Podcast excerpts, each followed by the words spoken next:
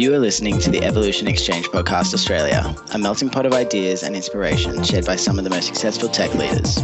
I'm Cooper. I help connect business with tech talent, and today I'm your host.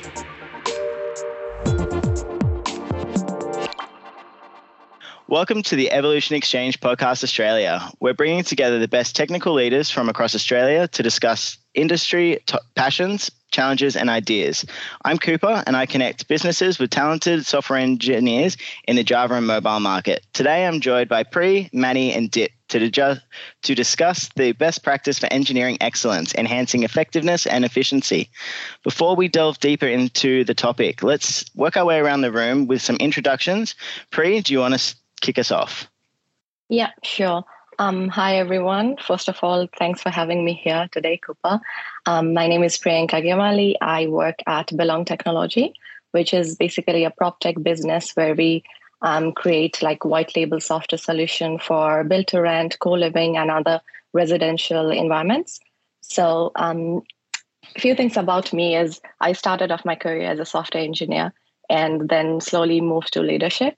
I enjoy working with tech startups, helping them bridge the gap between like technical and business requirements. So that's mostly about me. Awesome. Thank you for that, Pri. What about yourself, Manny? Thanks, Cooper. Uh, that was very interesting, Priyanka.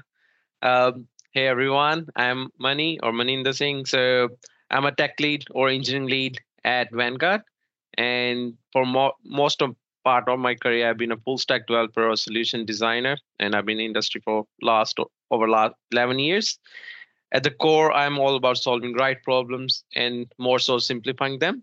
And so, while in the process, I've just touched you know a lot of technologies from front end to back end, databases, cloud, and so on. Uh, but I really enjoy working with anything with TypeScript or JavaScript.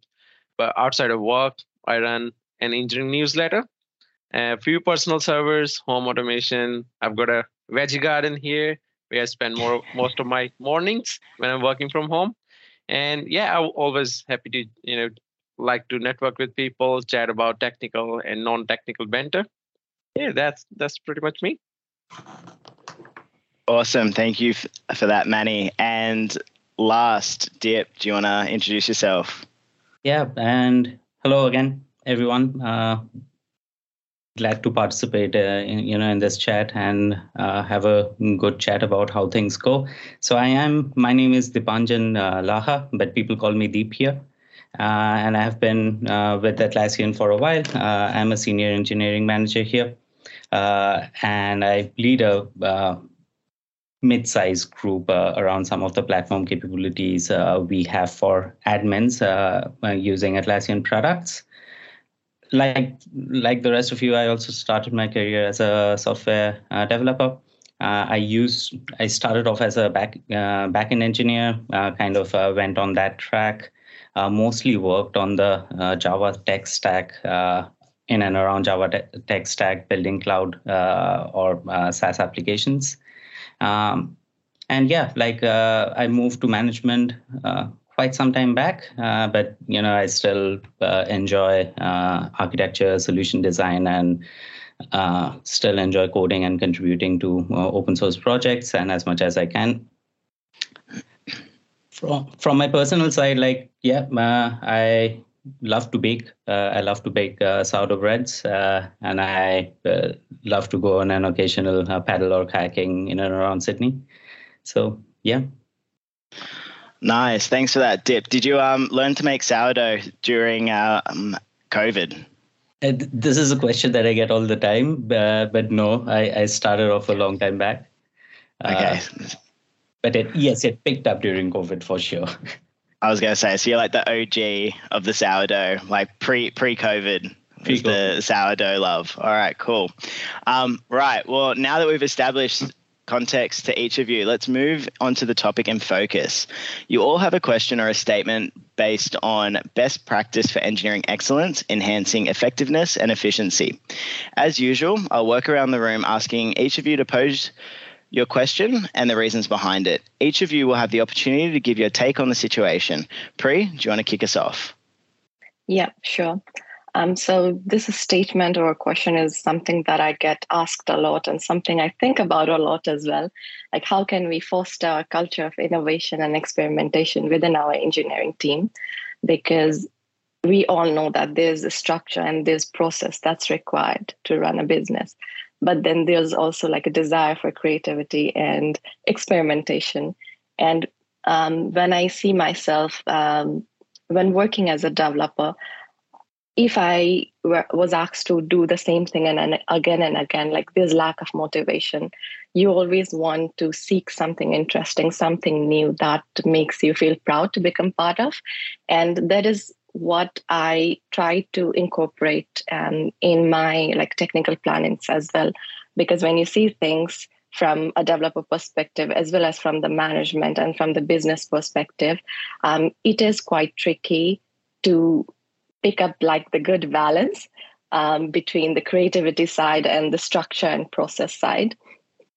And I guess um, what has helped me so far is bringing new ideas into the workplace. Um, like without a culture of innovation, um, there's only stagnant process um, being a developer you know what you're gonna do but there's no drive and there's there's no passion why you're doing that apart from just doing what you have in your task list right? So i guess um, there's a need of um, culture of innovation be it uh, for a startup or big companies. This is something i guess um, we deal with every single day. Are we making the customers happy? And not looking after our team the technical team because um, that balance is is a must. And without without innovation i guess um, even our developers they they um, get that like inability inability to adapt to new tools and new technologies because you've seen that um, if you are engaged in like multiple side of the project, then you get more creative and want to um, do not hesitate to pick up something new. But if you are stuck in just one module of the project, you know it's so difficult for you to switch to another one. So that's why I guess um, there's there's a need of experimentation, and I am always seeking like how other companies are doing it, how other technical leaders are doing it, so that there's a good balance. Yeah, okay. Um, I'll pass over to Manny first. What's yeah. your take on this?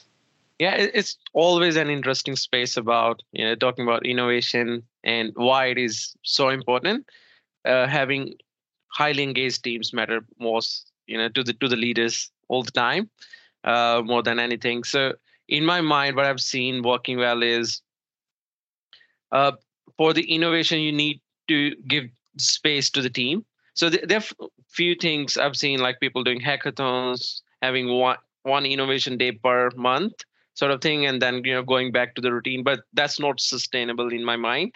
Uh, that works well you know for one day when teams enjoy it it's sort of a you know they take a break step back from their regular work but then after that hackathon has happened or innovation day has happened they roll back into that same routine again. It's not sustainable but what i've seen is like to create highly engaged teams the innovation will automatically comes if your teams are highly engaged and one of the way that i've seen that you know how to create highly engaged teams is rather than giving them uh, tasks to implement or just write a microservice right? You know giving technical tasks to uh, to the team give them a problem to solve and then enable them with all the tools they need to solve that problem. So they are aligned with the problems not with the task right? When they're solving a problem they will think about innovation innovative solutions to solve that problem space. Yeah, there's no like a limitation to the solution they're coming up with. So they're always innovating. In every sprint they're coming with the new solution they're implementing right? So sometimes uh, as a leader you, just need to give them a space and step back from telling them what to do but uh, in a very specific way just give them a wide wider pro- uh, problem to solve for example uh, one of the easiest um, just an example you could say that if you're building a new application the normal process of login and registration, right? So some companies would just give these are the APIs to implement. This is the uh, you know IDP we are going with. This is the SSO. Well, this is how it will work. Just go and do it. The second team, where you just say the user need to log in and register onto the platform, right? So then they will find the best solution. They're innovating in that problem space.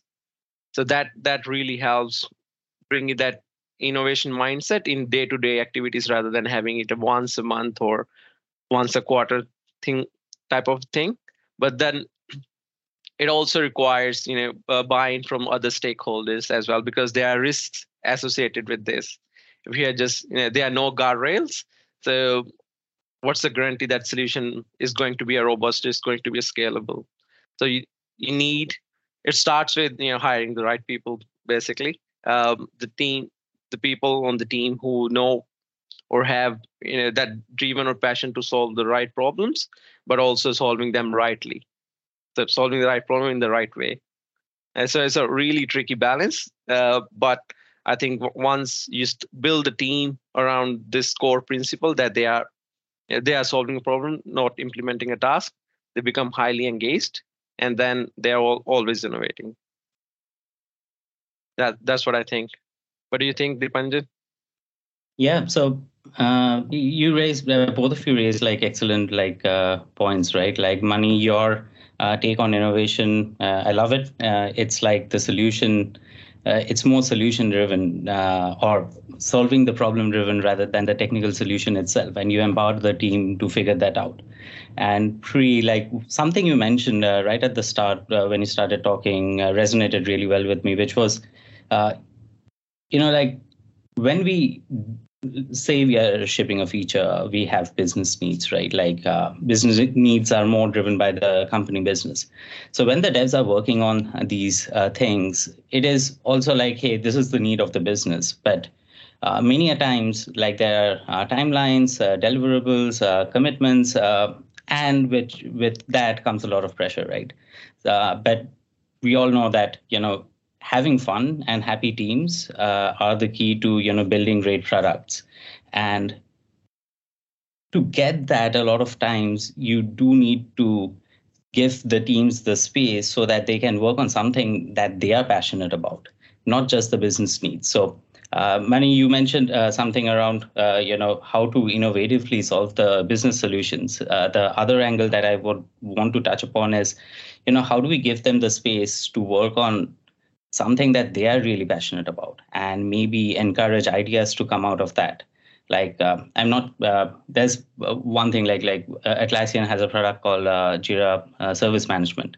That kind of came out of a, a hackathon or an innovation week. It wasn't like it just came out of a we call it shipits so it was a hackathon it came out of that and then it was productized so these kind of and there are plenty of things uh, in the software industry across companies where people have just come up with brilliant things brilliant ideas just because you have given them the space to go out there and do something with no strings attached uh, but the interesting thing is how do you balance that out with the business needs? You have to ship, you have to deliver, and you have to make money. And yes, hackathons uh, at times work. It's a hit and miss. Uh, there are we do something called innovation weeks. So every quarter we would uh, pause all work uh, for a week across multiple teams, and we would ask them that, hey, figure out something, go form a team, do something. It's not a hackathon, so you have a week or at times two weeks so you have more time to think, figure out what you want to solve, and then go and solve it. Uh, I would say 80% of the time, uh, what uh, people do is they solve things and they build things to make their lives easy. So they would, you know, build tooling around the regular work, which would make the developer's life easy. But uh, then again, we come up with new features uh, and new feature ideas because there you are not restricting anyone to wear any hat. So a dev can go and design, dev can become a PM, a PM can code. We encourage, uh, you know, engineering manager, every craft to participate in that. And we have seen like, uh, and uh, like good results come out of it. But the most important thing, again, going back to what you mentioned, teams have fun and they come out very fresh and rejuvenated uh, after that week. And then we are uh, back again in the groove. But everyone looks forward to that next innovation week when uh, that will come up. Nice. Yeah, good good insights from both of you.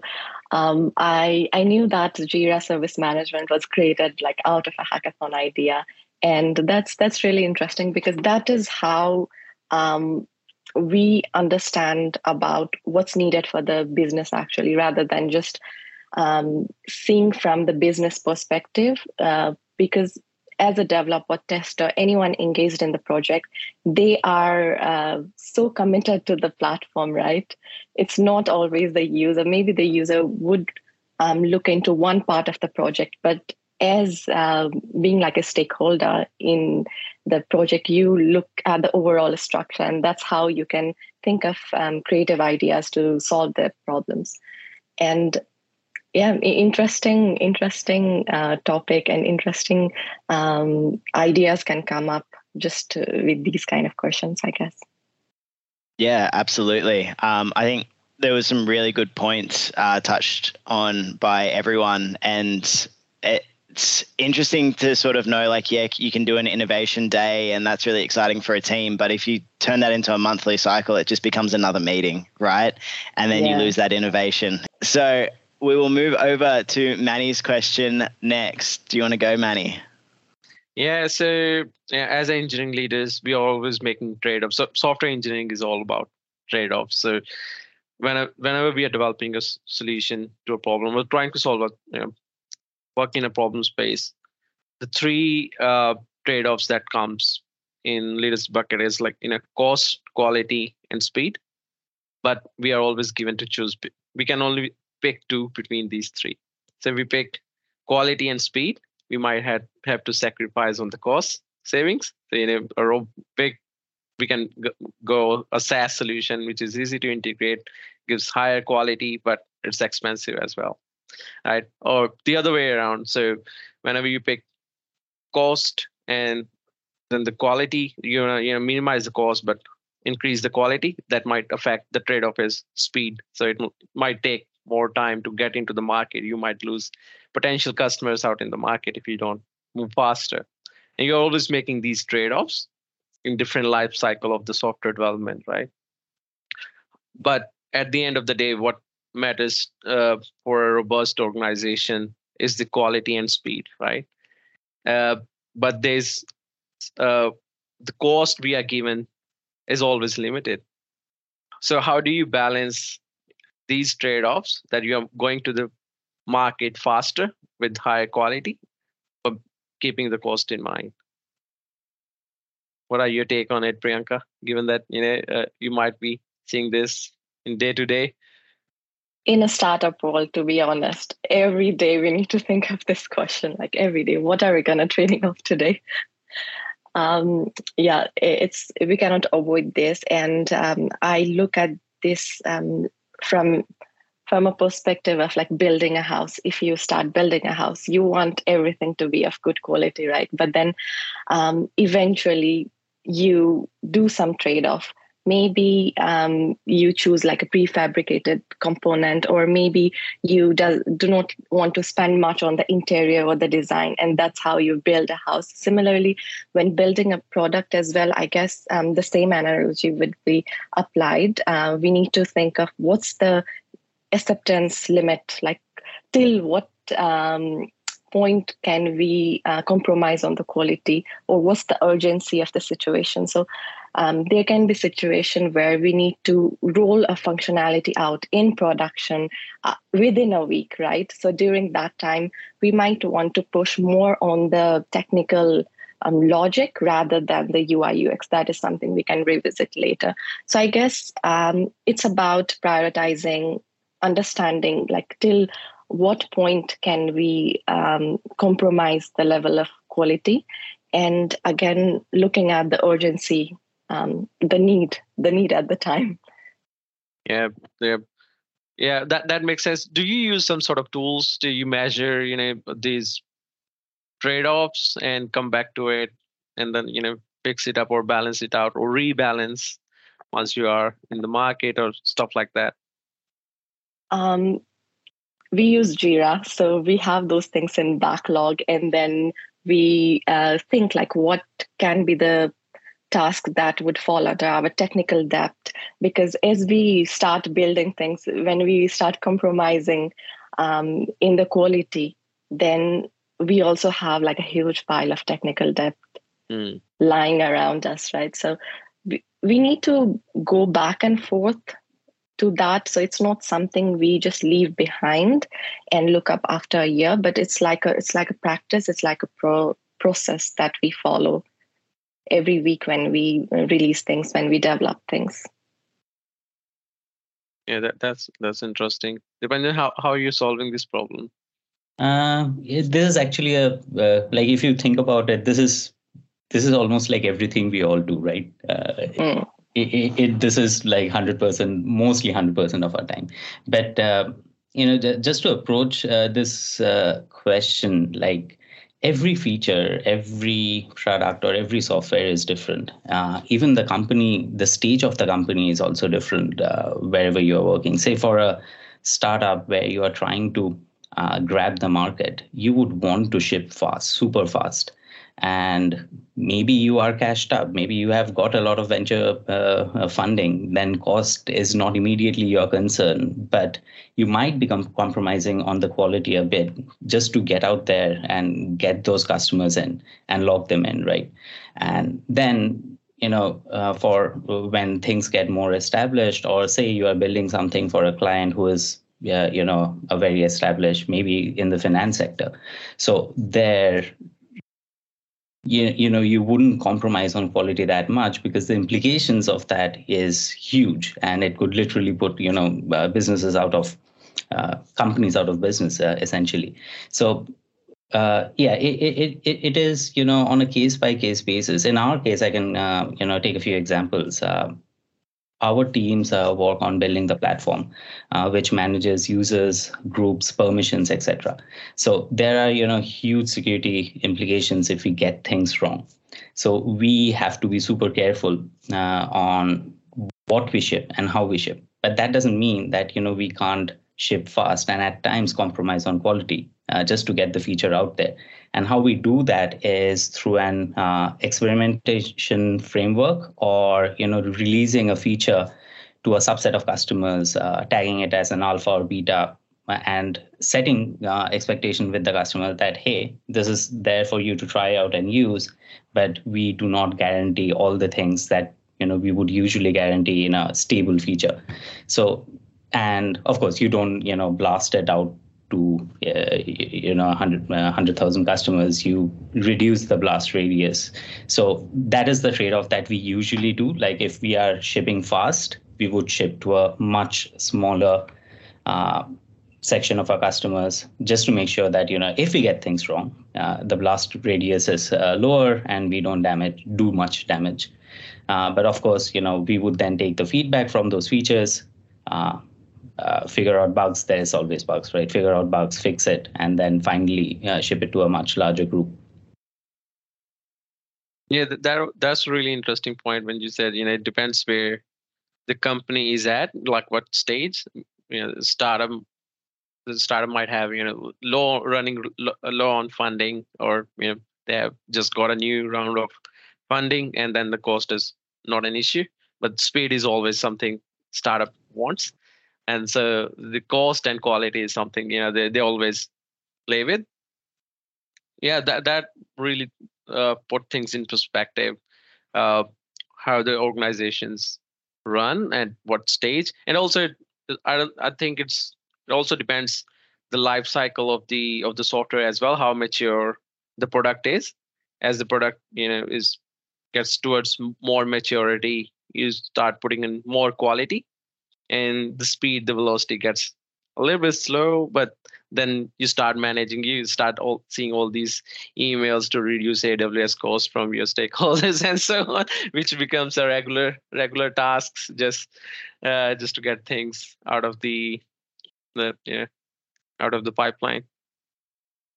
Yeah, the AWS thing is uh, like I, am laughing because uh, I think that is a constant everywhere. You know, when yeah. we are shipping fast, we're like, ah, let's go and do this. And a year down the line, it hits you, right? The yeah. AWS bills, uh, they hit you, and it's like, oh man, what did we do? We are spending so much bucks. Yeah, then then you rethink about the architecture, all the databases you have created for each microservice, and you know how to reduce the cost on that. So that's why you are always you know trading off, and then you need to rebalance after you have stabilized or you know, got out of that phase one or phase two. Yeah, you come back, revisit, rebalance the scales again, but you can always pick two. That, that's a very good point, Mani. Like, uh, you know, in your question, when we say that we are trading off, uh, the trade off doesn't ha- have to happen at the same point of time, right? Mm. We can do a particular trade off, and then later in the cycle, we can then optimize for other things as well. So, uh, that's a really good point. Yeah, for sure. I also really like Dip where you were talking around uh, if it is a, a, new feature that has to come out quickly, um, just giving it to like a pilot test of, of clients or users and reducing that that blast radius um, and and that impact if it does sort of go sideways. Because look, it's you, nothing's ever guaranteed, right? So having those and those groups of people that you send out for that pilot test and setting that clear. Um, example of saying this is actually just a pilot, it's just beta testing. It's not going to be perfect. Let us know your feedback so that we can improve. I think is something that a lot of companies can really um, value and uh, drive a lot of value from. I'd say. Um, I want to pass over to you now, Dip, to jump in with your question. Yeah, it's uh, you know, it's not more of uh, it's not. I, I would say it's a question as such, and it kind of ties in nicely what Pri and Mani you were talking about, right? Like uh, Pri, you were talking about innovation, how to give that time to the team so that they can innovate, and Mani you were talking about trade-offs.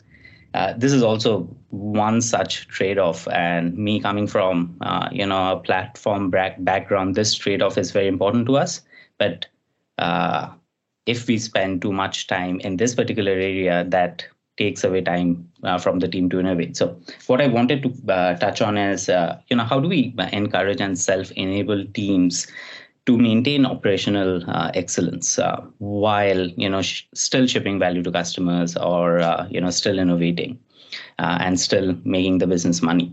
but before before I dive into that, I just wanted to call out like what do I mean by operational excellence, right? Like for operational excellence when i talk about it it's more about uh, you know say you're running uh, a saas uh, product uh, on the cloud uh, thousands of customers are using it.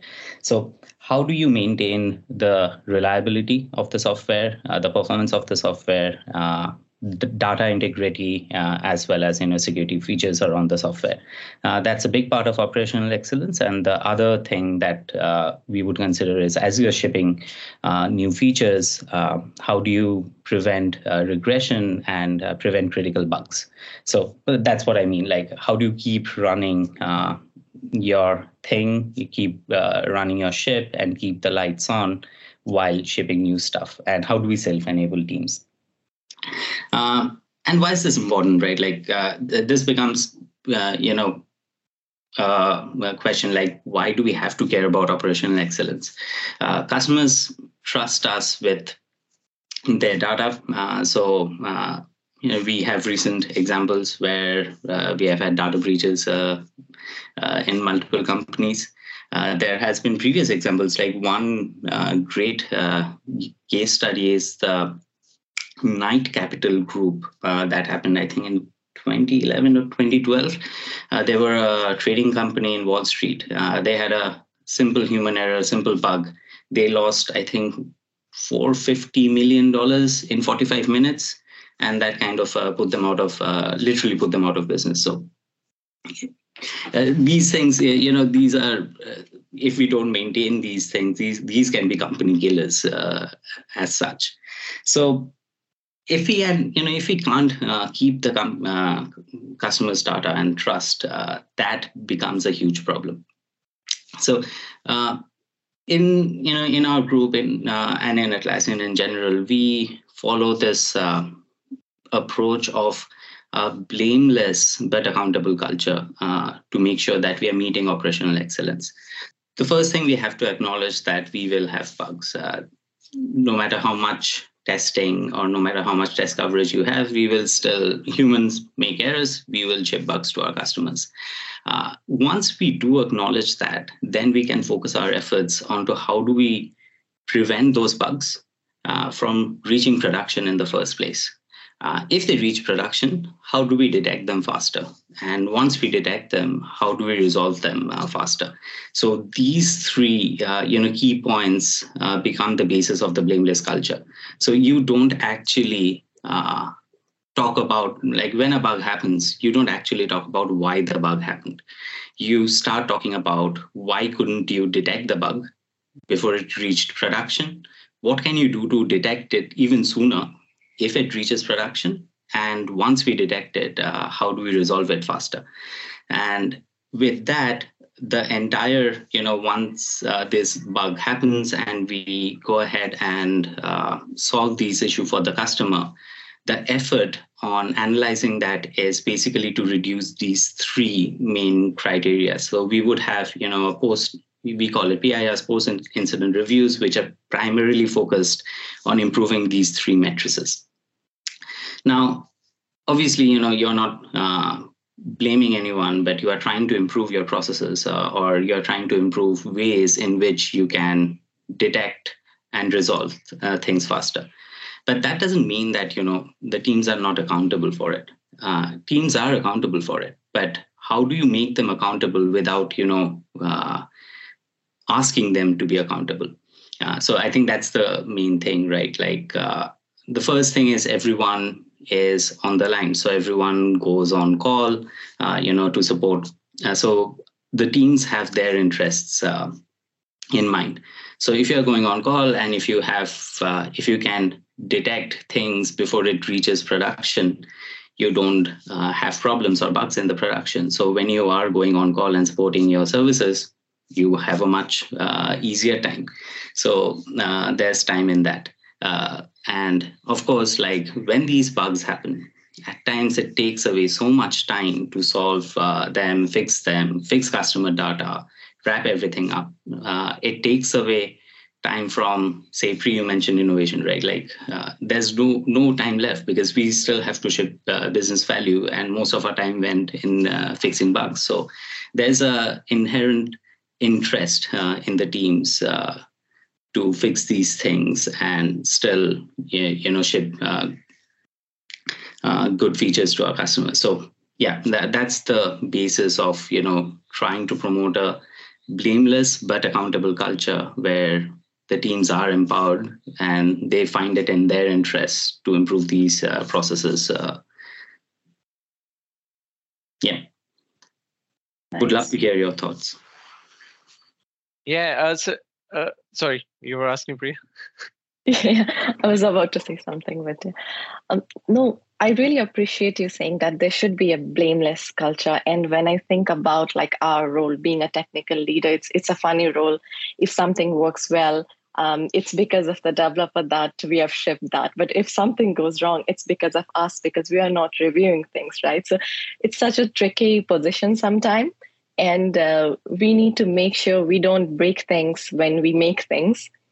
And there's there's a constant battle of providing that operational excellence as well as uh, shipping platform like products not breaking things.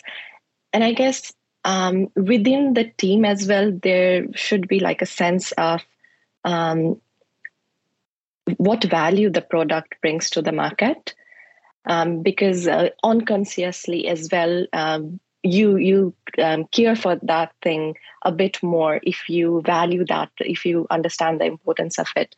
So there there are times where we develop things in a staging it works but when we move to production it doesn't you know that happens a lot. And the whys that uh, deep mentioned it's really important. Like first is why did that happen? Like how uh, did we miss um, something that was working as staging and um, like immediately doesn't work in production. And then understanding the issue so that it doesn't happen again.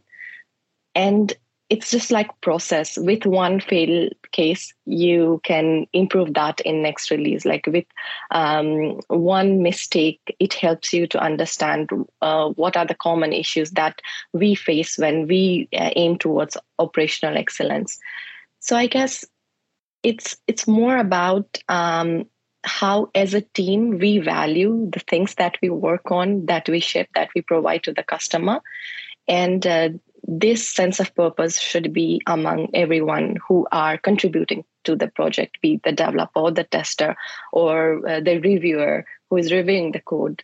So, um, yeah, it's like a collaboration thing, I guess.